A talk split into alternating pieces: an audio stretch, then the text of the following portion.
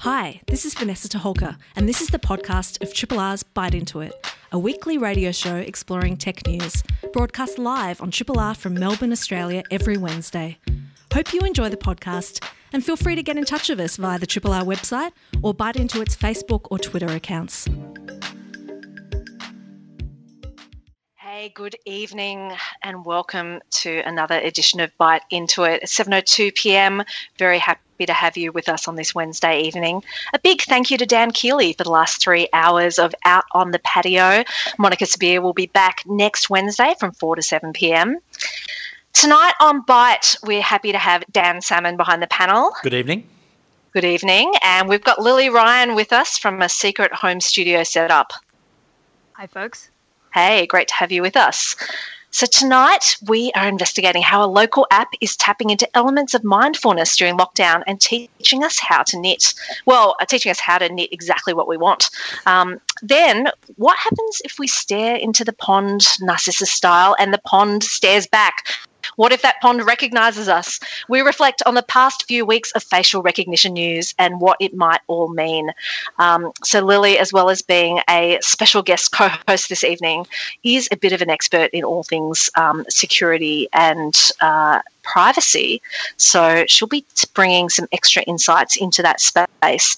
Before we get into all of that, our regular news section this evening, Dan, what's been happening with Netflix? Well, look, it's um, a, a They've they've tweaked their uh, UI a little bit to make it a bit easier for you to um, get rid of those shows that you might have started and then within five or ten minutes thought, nah, that one's not for me.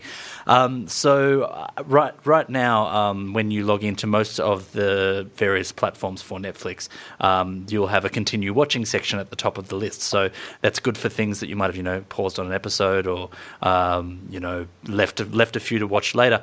But what uh, generally happens is that if you've started something that you don't particularly want to continue watching, it will still still stay in that continue watching list.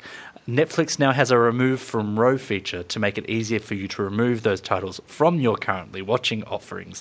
Now, this uh, you know is great not only because it's uh, you know decluttering thing your Netflix queue with things that you don't really want to watch, but also you know if you've got something that's a bit embarrassing and you might have someone special coming around to Netflix and chill, uh, they will uh, you can clear it away and they they will be none the wiser yeah, it'll be like, no, no, I never started watching that animated special. Yeah, t- totally, totally. One, one. I'm thing, a total grown up. Absolutely. Well, no, there's, there's totally. Yeah, uh, maybe you know my love for space documentaries isn't as cool as I think it is, and um, I, should, I, should possibly. It is that cool. It is that cool. All right, well, I'm okay with that. But um, uh, what I will say is, it's great that Netflix is doing this. I do want to give a dishonorable mention to the SBS on Demand app because their continue watching um, kind of list doesn't allow you to um, do anything other than to pick up exactly from where you left off. So for someone like me who is generally prone to falling asleep during something on the couch, um, I will miss a few episodes and then have to go through the entire rigmarole of finding the show on SBS on demand again to actually go back to the episodes that I'd missed. Um, so uh, please lift your game, SBS. We I know that you've kind well, of strapped for cash, but and we but um we, we, we pay for you, and it would be nice to be able to do things. well, if we're shaming other streaming services, yeah, then Apple ahead. TV has to get a go because if you are mid episode and then you turn off, you opt out. When you come back, there is no resume mid episode option. No, no, it's like you've rented something from the video store. Oh, you've got to fast forward, try and find where you were. You know, come on, where in the Lin Manuel documentary was I? but but then Apple TV does have some great screensavers. I love flying over Hong Kong. I'm a big, I'm a big fan of that one. But only if you've got the most up to date Apple TV. Thanks, Dan. Uh, okay. Um, and enough about that. Let's move on to some news of substance. I we? feel like there's a whole segment in this another time. I've made a mental note.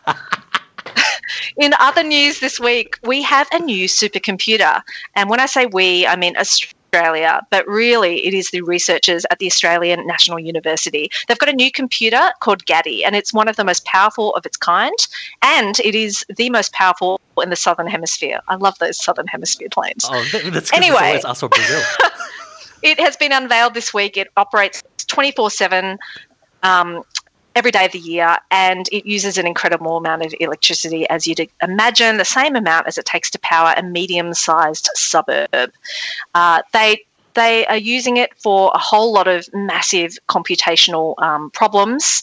And the name is um, is one that has significance to uh, First Nations people. It was chosen in consultation with the United um, Ngunnawal Elders Council, and uh, it's also adorned with custom artwork from the community. So it's a really it's a really nice touch.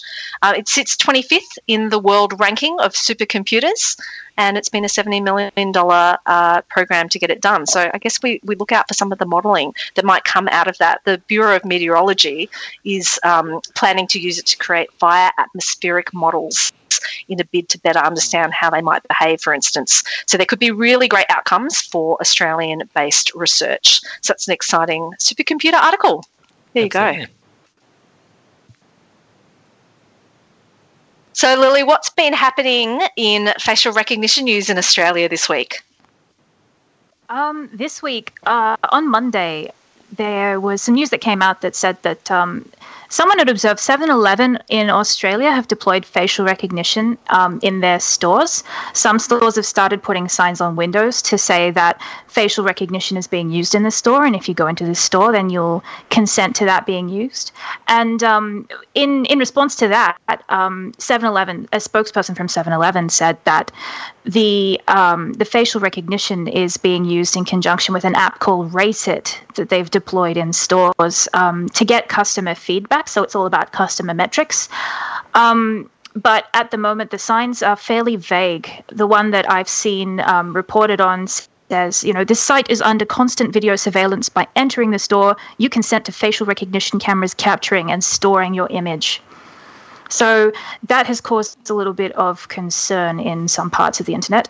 Mm. Pretty interesting that it's happened at 7-Elevens when um, you know lots of them are attached to petrol stations and petrol stations are one of those areas where you did often see those you were being surveilled while you're at you know while you're getting petrol here sort of things. I wonder if they think it'll be a bit of an easier in. Mm. And, and, realistically, what need do they have for facial recognition in for customer feedback? Because are they going to contact me directly about my uh, complaint about the heat of the sausage roll? Like, I don't really. It sounds, it sounds a lot like what they're doing is the app. There's an app on an iPad. You know those ones you go in and says click the smiley face to show how happy you are with the service, mm. um, which also I suppose has some interesting implications for our post-COVID world as well. But um, the idea is apparently that the camera is going to capture your face to make sure that you're not gaming the system by, I don't know, coming back five times and clicking the sad face or um, someone playing with the app. I think that's the idea that I get from um, from what the spokesperson said and from the product website. But the sign does make it a little more vague. Um, the, it does seem to imply that stuff goes outside of the scope of that particular app. Mm. Um, who knows? I mean, the sign that I saw was just printed off on someone's, you know, desktop printer. So who can really say? Yeah. You would be wondering is there sentiment analysis at play here? You know, is that person smiling while they click the smiley thing on the iPad or not? Are we getting contradictory information here? or, or, or, maybe 7 Eleven's gearing up to do an Amazon Go and give you some kind of, you know, facial recognition automatic pay as you leave the shop thing. I, I mean, I, I think we should dive into this later because the range of things that they could be collecting and, and making decisions on could be pretty interesting. Absolutely. Look, this was also the week of Apple's annual Worldwide Developers Conference. It's the first time that it's been completely virtual. Um, and I feel like more people I know did not bother to stay up for the crazily timed for our uh, geographic location um, sessions, but people were still tweeting about it the next morning. Um, we're going to talk more about some of the developments that they announced uh, later after our interviews tonight.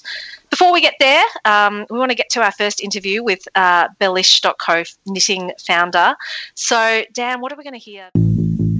Triple R on FM, digital, online, and via the app.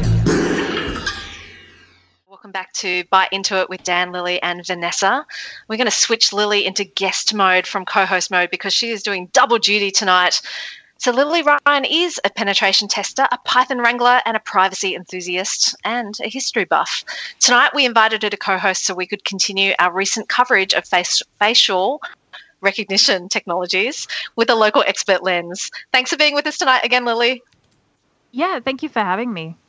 Um, so, look, we've been hearing some announcements over the last week from IBM, Amazon, and Microsoft um, saying that they're going to halt their programs in this space in the absence of regulation in the area. It's um, it's pretty unprecedented for Silicon Valley companies to be like begging the government for regulation. What's the significance of this moment to you? Well, um, for me personally, it's something that I know that I've been um, talking about and advocating for for a really long time, um, a couple of years now. And I, I, suppose that at the moment it's happening mostly because of the Black Lives Matter movement, in, in, particularly in the US, but globally as well, putting the spotlight on the fact that a lot of this technology is biased. Um, particularly against people of color, and also in terms of gender bias, there's a lot of inaccuracy in the kind of results that it turns up. And I was really impressed at the way um, the way in particular that IBM led that charge, and IBM has had, I think, the strongest response to to all of that by saying that they're just going to stop work. I know Amazon said they're putting a moratorium on it for one year in the context of policing, um, and there are a lot of caveats involved in that statement. So I'm really interested to see what happens in the next couple of years, particularly as the news cycle rolls on, which I well, it probably will, um, and we we lose focus on the issue. Yeah, look, I was um, particularly interested in viewing this in the context of last year. We saw a real wave of activism from employees within these mega tech companies and uh, microsoft ones are really significant. This year we've seen amazon employees go to bat for uh, workers with poor conditions in their warehouses. Um, we've we've seen lobbying from within the corporates. And I wonder if this speaks to um, a different sort of uh, sense of corporate responsibility landing at the individual level. And is, is there a trickle up effect happening in these companies when we start to hear waves on an issue like facial recognition? What is your your sense of you know what's happening in this cultural moment for tech workers? Yeah, that's a really interesting one. I know that there's been a lot of um, a lot of changes that people have been calling for for years that are happening right now in the context of the Black. Black Lives Matter movement. This is one of them. Um, a lot of other kinds of reckonings, renamings, um, questions are happening, and you know, actually being asked and addressed at a really high level that haven't for a long time. Um, in terms of whether the advocacy of the last few years has had an impact on this as well, I'm, I'm not as sure. Um, I'd like to hope that it's contributed, but at the same time, I think that it is part of the cultural moment that we're experiencing. And it was interesting to me that IBM's um, that IBM's response was so strong because historically they've had their own issues with that kind of thing. Um, you know, going back to even World War II, you know, they were the ones who supplied computers to literally Hitler. So for them to come out now and say, well, we're not going to do it in this instance is a fairly strong move. Um, I'm not sure that they, if they're alluding to that particular history, but it does, it does put it in an interesting context. Absolutely. And Lily, I suppose like we're looking at a, a moment where you know the activism is is making these companies think twice about what they're doing in terms of you know we can do it but should we do it? Are we uh, uh is are you seeing are you th- are you thinking that perhaps it will be a kind of we'll get the technology to a point where does, where these inherent biases aren't there and then we'll push ahead with it? Or do you think it's going to be a thing where like you know what maybe we don't need facial recognition um, I'd like to see people think about how they can solve the problems that they're looking to facial recognition to solve in other ways, because it's not necessary that te- technology is always the solution, or that that particular kind of technology is the solution to the problem that you are trying to solve. Um, people have a history of jumping on things because they, they sound buzzwordy or cool or futuristic, or because they'll get funding, and that's that's pretty normal. But um, it would be yeah it would be really interesting, I think, to see how how things would progress from this point. Mm. I think we have to make it clear too. We're not expecting you to answer all these questions on behalf of the tech industry. I think the way oh, good, thank you. Yes, slightly yes. odd. Yeah, can you please speak? Hi, yes, I'm representing the uh, the entire tech industry. I, am sorry, Lil. It's just we've become completely socially awkward since lockdown, and uh, you know sometimes we get ahead of ourselves. Look, let's let's step back a bit and talk a little bit about um, what sorts of problems facial recognition can cause. Uh, I think that for many people, the first time that they've personally uh, used anything with a facial recognition uh, angle to it has been if they've got a phone that will let them unlock it with facial recognition. Um, so biometrics and things. What what other sorts of uses are we are we seeing of facial recognition at the moment? We've seen quite a few for a while. Um, it, as we discussed earlier with the story about 7 Eleven, um, putting up signs to say that they were using facial recognition in store. It's being used in a marketing context fairly often. People want to understand who these people are who are coming to the space, and sometimes sentiment analysis is performed. You know, how are they feeling? Um, shopping malls have used it, uh, particularly Westfield has used it um, in their shopping malls around Australia to track pedestrians inside the malls, to advertise to them. That's probably the biggest use, I think. Um, outside of that, it does it does vary. So the context is different when you're talking about somebody unlocking their phone with a facial recognition or a face print. That's something that we're in control of as a user. We've decided to turn that particular thing on for our phone. We don't have to use it. We could use a, a fingerprint, we could use a passcode if we wanted to. But when we hold the phone in front of our own face, we're doing that with our own agency and our own consent. When we're going into a shop, that isn't something that we necessarily consent to. I don't think it's something, um, I'm not a lawyer, I don't know if it's something that we have to legally be told about. Um, I don't recall being informed of that any time I walked into a shopping mall, for example. Um, the 7 Eleven signs are interesting because I, I wonder, you know, the impetus behind putting those out there. But it does mean that we don't really know when it's being performed or how. It also doesn't have to happen at the time um, there have been instances, you know, the protests in Hong Kong um, last year were an instance where they were doing a lot of high resolution image capturing of the crowds. And it wasn't because they were performing face rec on them at the time, but that they were aiming to store those and do it later. And also do it later when the technology had improved so that they could do it in um, more accurate ways that sounds like the sort of uh, approach that Clearview AI has taken. So a couple of weeks ago, we we spoke a bit about them and how they have amassed the largest database of um, personal images. Predominantly scraped from what they say are publicly available sites.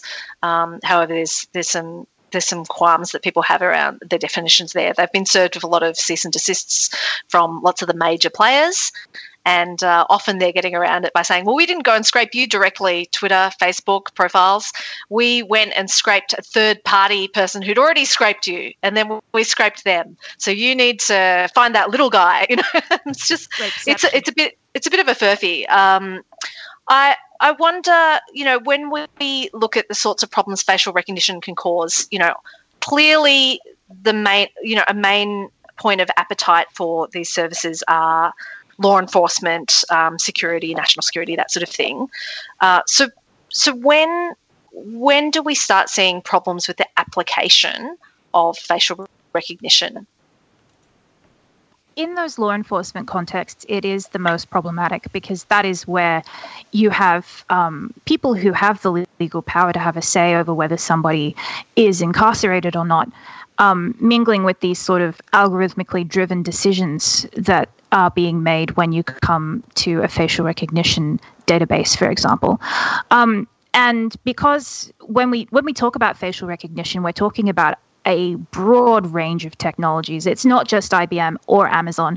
They all have their own implementations of these things. They train them on different data sets. They have different accuracy um, levels in terms of, um, well, not just um, in terms of um, race and gender, but overall. Um, and they use different methods to detect faces in some cases. Um, and so it's really hard to pin down something and say, all right, this is facial recognition. But yeah, we um, we do have a really interesting, I think, relationship when it comes to law enforcement that we don't really know how accurate the technology is depends on what that law enforcement um, agency chooses to use.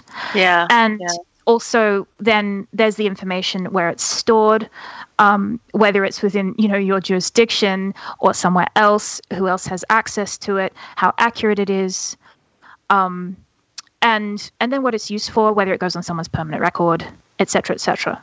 Yeah, I guess we come to a few walls that we often come when we're having discussions about privacy, which is um, a I've got nothing to worry about because I've done nothing wrong. Um, in the case of facial recognition, what would your response be to a comment like that? That's that's always a really interesting one. Mm. Um, I kind of think about it in the way that you would think about, um, say, walking around town. Um, you know, in the before times in the normal world, if you've been walking around town um, in a crowd, remember those? Um, and I'm frightened already. I know people shaking hands. Um, if you were walking around, hands, town, reaching out. um, there's always the likelihood that you might go somewhere and be seen by somebody that you didn't want seeing you in that particular place. So if a family member saw you in a part of town where you would not like your family to see you, that's always a possibility. And then, you know, maybe that family member tells a different one and it gets back on the grapevine that way. Um, so I think we always stand the chance of being recognized when we're out somewhere in the world. The difference with this is that it's kind of like if your your nosy uncle or whatever could have searched the entire city for you, found out every instance of where you were for the entire week, and then sent that to your mum. So it's this kind of omnipotence and omniscience that really makes the difference between somebody by chance recognizing you down the street which is a very human thing to have happen. Yeah, and somebody being able to keep tabs on you at all times. I think that articulates it very well.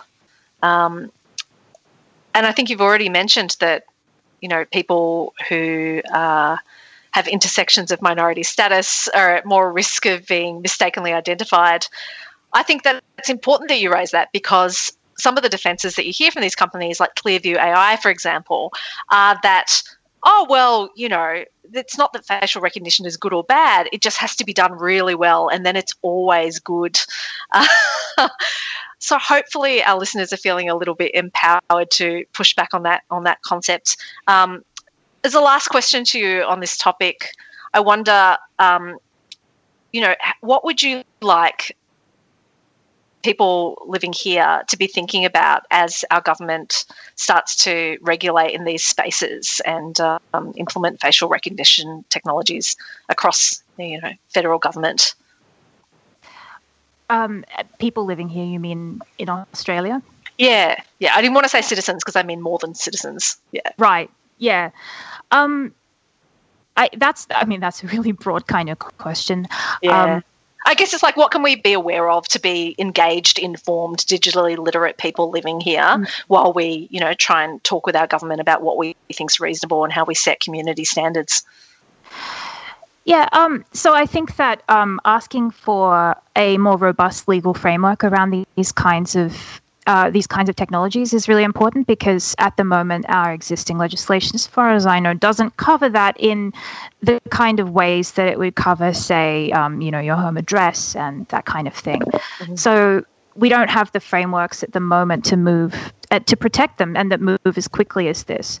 So um, you know, advocating for for that would be one thing.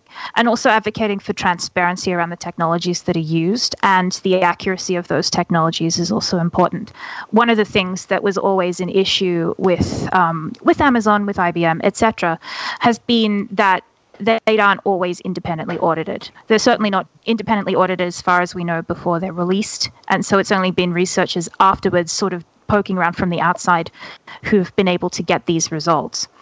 So yeah, it's really interesting to think about how we might want to do that in the future and the kinds of um, guarantees that we want as a member of the public about the accuracy of the technology that is going to be used because we can't always opt out. Yeah, absolutely. Look, so much food for thought there. I think we've just got to keep a real watching brief on this because um, it's it's really uh, having a moment worldwide. Hey, Dan, I think we've got a few messages before we talk about the Worldwide Developers Conference. This is a podcast from Triple R, an independent media organisation in Melbourne, Australia. To find out more about Triple R or to explore many more shows, podcasts, articles, videos, and interviews, head to the Triple R website at rrr.org.au. The last little bit of Triple R's Byte Into It with Dan, Lily, and Vanessa. Thanks for being with us this evening. Uh, we couldn't have the show without mentioning that the Worldwide Developers Conference had been on this week. So we wanted to brief, briefly mention a few of the things that had happened during it. Um, let's have a quick look. Give me one second while I juggle my windows. All right. So, one of the significant changes has been Apple announced it's moved on from using Intel processors inside its computers, and uh, that's a that's a real big change for them. They'll be moving to the proprietary ARM-based ARM-based chip family that they already use in iPhones and iPads. So, I don't know if you've noticed, but if you hop on like an iPhone these days or an iPad, the the processing is lightning fast mm. compared to like and even noticeably compared to when you hop on a macbook. Um, so that is where people can expect to see like some real changes. Dan were you following any of this? I was. I, I, I do i do want to make an observation to, uh, just sort of the, the death of intel in in macs is kind of a bit of the an end of an era in that everyone was so excited when they started putting Intel chips into Macs because it meant you could run back in the day when you know we weren't using cloud-based uh, programs. People who were using stuff like you know Autodesk products that were only made for Windows computers couldn't use them on Mac computers, and it allowed you to run Windows in a clunky way and actually kind of almost bring us to a point where you know there was a bit of ubiquity in in I suppose software cap- compatibility. Um, we've obviously moved well past those days, but it's it's it's it's kind of a bit of of an end of an era. I was actually a little bit sad to hear about that. But as you, as you say, lightning fast, and it's going to be you know good for Mac users. Yeah, look, um, something that was hugely significant and picked up a lot on Twitter was uh, drama around App Store approvals, um, and specifically, there's a there's a small company who have an email type service called Hey, as in H E Y, and uh, they started tweeting about the problems they're having getting their latest version of the app approved. Now, in 2011, Apple decided that if you made people pay to use your app, you had to use Apple's proprietary in app payment system and pay Apple 30% commission. So they are a closed shop, and you could say that, you know, this is um, offering in a protected type of way. Um, and within the EU, we're seeing antitrust type of movements towards Apple based on these sort of decisions. So there's so much detail in it. It's really not something we can go into today, but we might go into with some of the amazing um, app developers in Australia um, in a future show. Definitely. Sorry, Dan. No, no, I, I think it's interesting that we're getting to the point now with the WWDC that they're not announcing anything kind of amazing anymore. Like, there's, I suppose it, this year might be a, a bit of a, a, different. You know, we're in a different ecosystem, obviously, with regards to lockdowns and everything else. But there wasn't like a, a, a groundbreaking announcement this year. Yeah, I feel like there were so many mini announcements, and uh, that's probably uh, you're right. It represents something about a change in the way that Apple uh, handles its marketing, not with quite the usual aplomb. Well, I've also heard that they announced that the Apple Watch can now detect if you're washing your hands. So that's good to know. yeah, in, in a, a, a, an announcement for our times. Yeah, absolutely. In um, a surveillance so way. Very quickly going to get to an event. Dan, do you want to quickly call out? Yeah, yeah. So um, uh, our good friends at Melbourne Web Fest are going ahead with Melbourne Web Fest this year. It is the was the fourth festival of its kind in, in the world, uh, celebrating the idea of uh, web series and web content online, uh, video particularly. Uh, funny that. So they are um, going ahead with the eighth festival. It will proceed purely online, which I suppose is kind of apt when we're talking about uh, an event that celebrates online videos. Um, the program launches streaming this Thursday. Um, they'll reveal the official 2020 selection with Australian and international spotlight selection for series made under $50,000 and their student series showcase, which will present a number of emerging screen producers. Uh, if you head to uh, Facebook and search for Melbourne Web Fest, uh, that you'll be able to uh, stream it there. And uh, good luck to those guys because we do really love them. Perfect. And I wanted to call out that uh, contributor to the show, Laura Summers, has her amazing ethics litmus tests available again, very relevant to these sort of offerings. Hey, a big thank you to our guest this evening, Megan Elizabeth. Uh, sorry, Megan Elizabeth from Bellish. And to our hosts, Lily Ryan and Dan Salmon. Thanks to Talks producer Elizabeth McCarthy. We've been Byte Into It. We'll be back next Wednesday evening. Do. Hi, this is Vanessa Toholka. Thanks for listening to the podcast of Triple R's Byte Into It, a weekly radio show exploring tech news. Broadcast live on Triple R from Melbourne, Australia, every Wednesday. Hope you enjoy the podcast and feel free to get in touch with us via Triple R's website or Byte Into Its Twitter or Facebook accounts.